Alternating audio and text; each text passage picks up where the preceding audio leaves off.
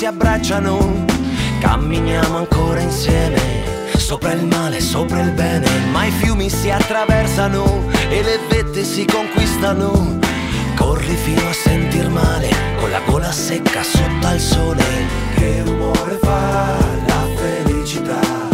Mentre i sogni si dissolvono e gli inverni si accavallano.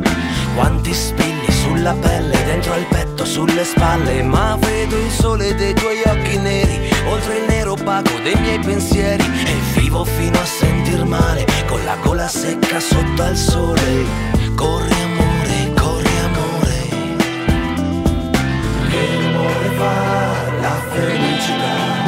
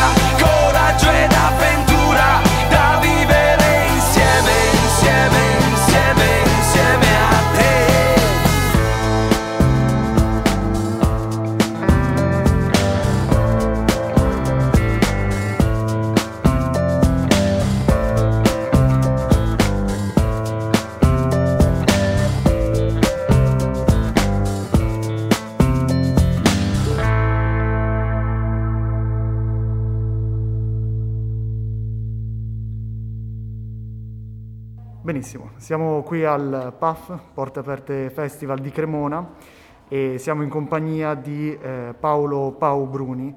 E appunto... Solo Pau. Ah, solo Paolo, ok.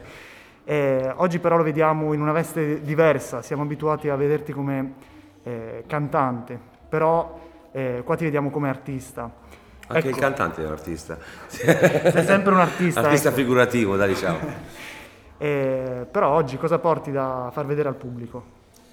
Ma guarda, io porto in realtà una... ho dissotterrato dalle- dai, dai miei trascorsi umani una passione che non frequentavo più, perché comunque facendo il musicista, avendo iniziato in giovane età a fare il musicista, ho completamente abbandonato eh, il disegno, l'illustrazione, la pittura, eh, nonostante abbia degli studi di quel tipo alle spalle, quindi sono diplomato all'Istituto d'Arte con specializzazione nel restauro ligneo, però insomma di disegno ne abbiamo fatto veramente tanto. Poi ho fatto architettura, ma prima di laurearmi è arrivato il contratto discografico e voi che fate il musicale capite che non ho esitato un secondo per abbandonare l'architettura, insomma.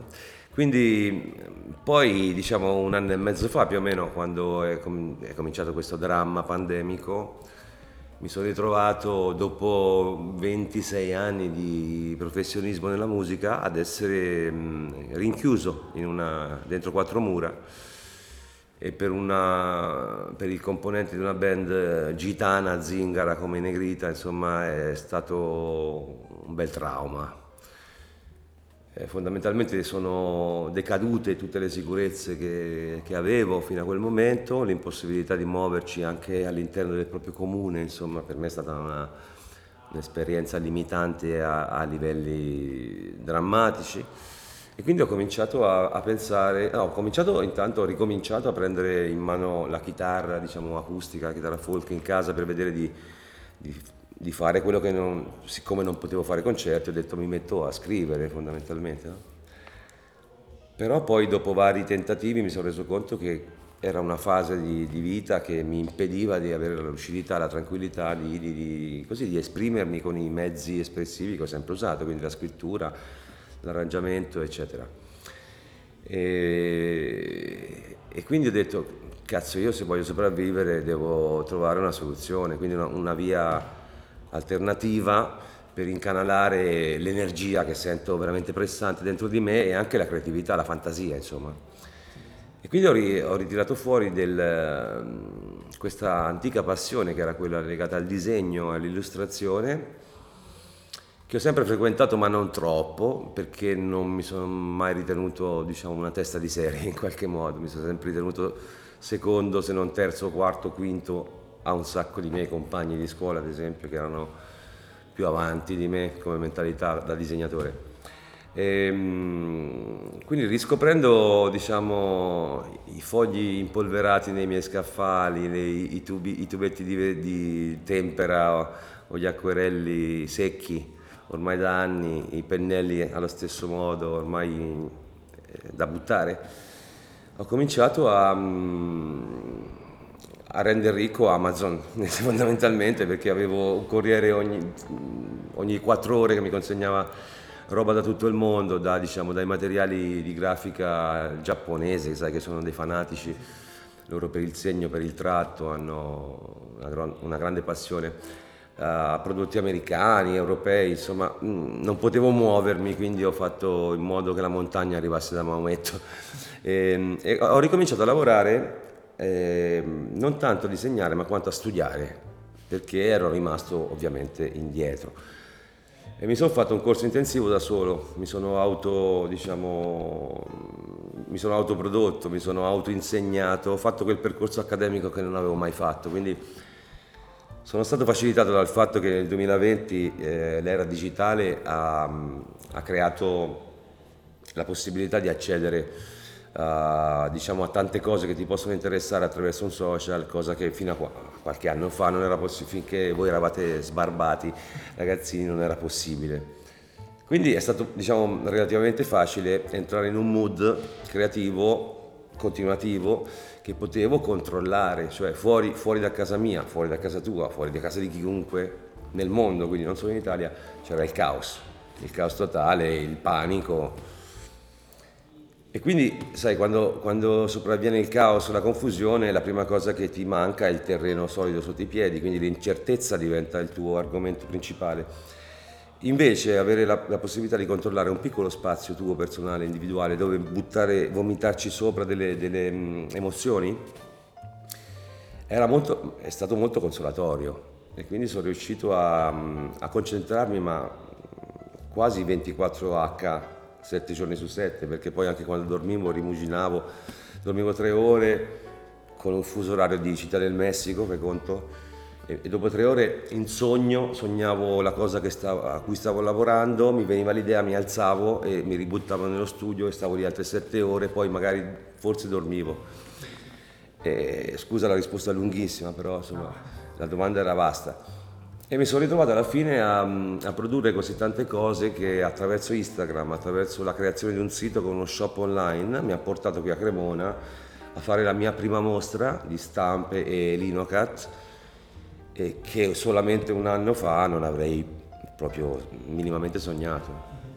Quindi diciamo che la pandemia in qualche modo ti ha aiutato a tirar fuori questo lato creativo che da tempo era oramai sopito, diciamo. Appunto, sì, sì, sì. sì è stata, eh, ovviamente è stato il, questo stato di emergenza che forzatamente mi ha portato a pensare un'altra cosa, era obbligatorio, cioè l'alternativa era l'apatia cioè mettermi su un divano, un musicista che non suona, che cazzo fa? Sta su un divano, eh, accende la Netflix, eh, prende la PlayStation oppure insomma prende la chitarra o qualsiasi altro strumento e, e strimpella. Però la musica non fuoriusciva e quindi a quel punto ti, mi viene da dire se non viene fuori naturale la musica, cosa, che prodotto posso ottenere? Una ciofeca, perché se non hai emozioni da esprimere in musica, non hai musica e quindi eh, ho detto le emozioni ce l'ho sulla grafica, sull'illustrazione e vaffanculo, mi concentrerò su questo, cioè voglio, voglio, sopravvivere con un cervello sano e come dire operativo e questo insomma essere qua voglio dire a giugno del 2021 eh, tra l'altro in una zona che è stata per noi italiani un po' l'epicentro no, del problema è, una, è una doppia vittoria e quindi sono qua a vendere le mie opere. Chi l'avrebbe detto? Io pensavo di vendere solo i dischi, i biglietti di concerti forse. Una ripartenza a tutti gli effetti quindi. Sì, una ripartenza diciamo che adesso mi trovo con i piedi su due binari diversi, no? se prima viaggiavo su una corsia unica, adesso musica, mi trovo sì. praticamente in questa eh, così, dicotomia, in questo, diciamo, dire, questo doppio canale parallelo che va per l'appunto parallelo né a convergere né a divergere, eh, che, che, a questo punto sono obbligato a portarmi avanti comunque anche nel, nel prossimo futuro. Bene, bene. Diciamo che questa intervista va benissimo per il nostro istituto che è diviso in vari indirizzi, appunto abbiamo eh, la sezione di arredo design, di moda, il liceo artistico, la prestigiosa scuola internazionale di luteria e il liceo musicale. Quindi beh, abbiamo beccato quasi tutto. Quasi tutto. Sono sì, due sì, sezioni sì. che se vuoi ti dico, sono i contatti anche lì. Hai detto abbigliamento, ho capito bene? Eh, moda e arredo. Moda e, e anche arredamento? Arredo, ah, sì, sì, arredo beh, design. Ti dicevo, sono diplomato in restauro ligno e ho fatto il biennio sperimentale di progettazione del mobile moderno, quindi in qualche modo sono un ex collega. Ecco. E per quanto riguarda invece la moda, devo dire che poi proprio in questa stanza vedete un tema unico che è il linoleum, sono Santa Suerte si chiamano queste due figure qui, sono finite eh, poi in una casa di alta moda, di alta sartoria italiana che ancora non, non spoilerò e quindi i miei disegni sono finiti addirittura su, su abiti da uomo, camicie da uomo e t-shirt di altissimo livello. La qualità è loro, non merito mio ovviamente però il fatto che mi abbiano concesso di costruire due capsule edition, cioè due mini collezioni per il prossimo anno mi ha inorgoglito molto. Grande risultato, sì, sì. sì.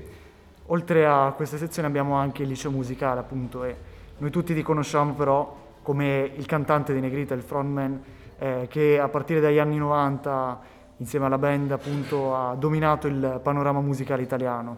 Quindi il cantante Negrita, 25 anni dalla formazione nel 2019, avevate iniziato anche un, un tour, tour celebrativo, che sì. poi però è stato interrotto, mi sembra, dalla pandemia a febbraio del... Il 29 febbraio, 29 maledetto febbraio. anno bisestile.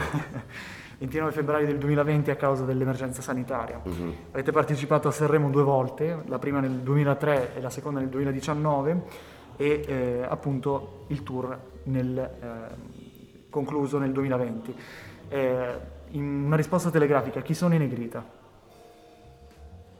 Bah, I Negrita sono una band ormai di veterani eh, degli anni 90 che comunque hanno avuto sempre un, un concept diciamo, musicale completamente diverso dal, dal, diciamo, dalla tradizione del mood italiano, abbiamo sempre pensato con un, così, con, un, con un, punto di vista più internazionale, perché comunque amavamo un certo tipo di musica che non era prettamente italiano.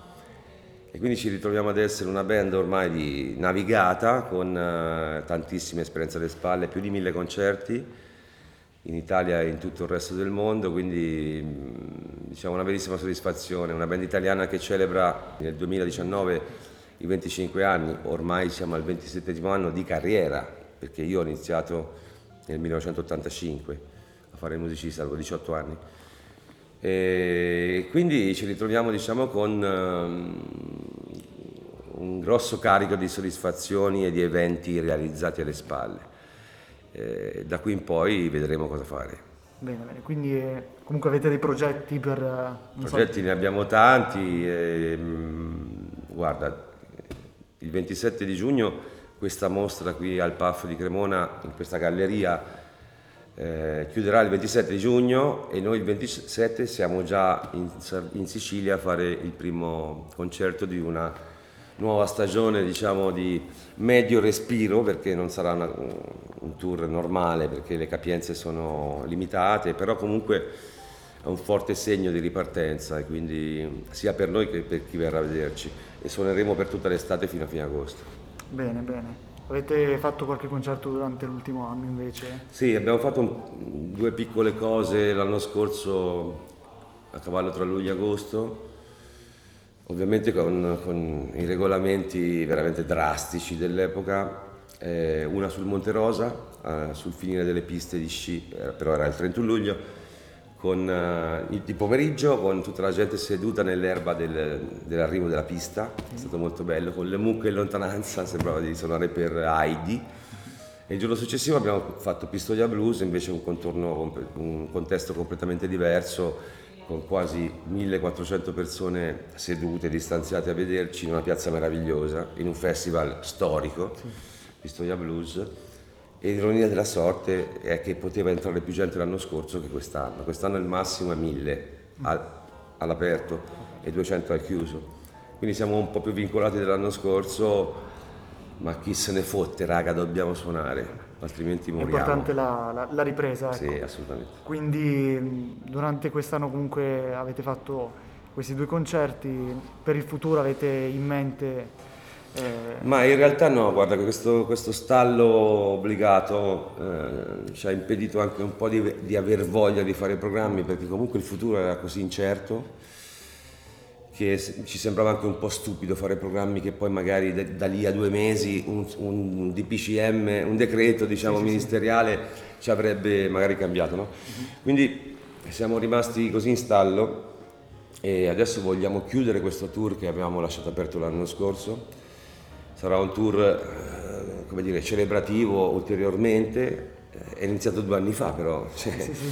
quindi festeggiamo per due anni il 25ennale e abbiamo in programma di fermare con dei documenti questa cosa, quindi ripartirà un, um, un format di MTV che è chiuso da tanti anni, era MTV Unplugged che ha, che ha visto dei concerti meravigliosi, insomma portati in televisione negli anni 90, dai Nirvana a Eric Clapton, Neil Young, chi più ne ha più ne metta. Ripartiamo quindi con questo, Un, una data del nostro tour sarà concepita come MTV Unplugged, quindi faremo il film del concerto, la registrazione del live, quindi usciranno triple vinile, il CD, lo streaming, tutto quello che vuoi, per celebrare comunque un enorme giro di boa per una band di rock italiana, cioè una cosa abbastanza rara. Ok, perfetto, quindi abbiamo conosciuto un artista a 360 gradi a partire da, dalla musica. Anche a 40 gradi se andiamo di whisky. a partire dalla, dalla, musica per arrivare poi appunto all'arte figurativa, ecco. Quindi niente, qualcosa per chiudere questa intervista? Non lo so, dimmi te, se te eri intervistatore. Io posso dire ragazzi è stato un piacere, fate un liceo secondo me stupendo, che al contrario di altri molto più grigi, diciamo così, vi consente di ragionare a colori e questa cosa sfruttatela perché è una fortuna. Benissimo, allora noi ti ringraziamo Pau, gran- grazie mille per questa intervista, ringraziamo tutti i nostri ascoltatori e vi ricordiamo sempre di rimanere sintonizzati eh, sempre qui su Stradio. Rock and roll!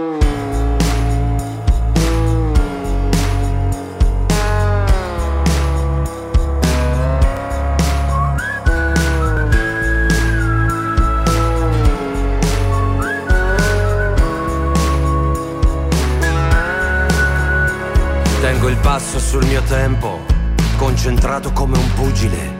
Sarà il peso del mio karma o la mia fortitudine con in mano una chitarra e un mazzo di fiori distorti per far pace con il mondo dei confini e passaporti dei fantasmi sulle barche e di barche senza un porto come vuole un comandante a cui conviene il gioco sporco dove camminiamo tutti con la testa ormai piegata e le dita su uno schermo che ci riempie la giornata ma non mi va di raccogliere i miei anni dalla cenere. Voglio un sogno da sognare, voglio ridere, non mi va, non ho tempo per brillare, voglio esplodere.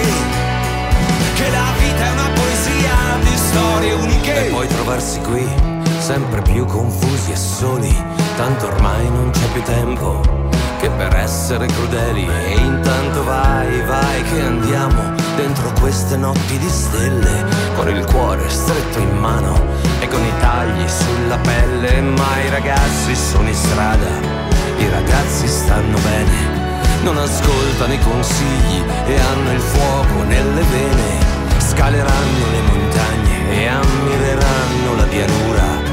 Che cos'è la libertà?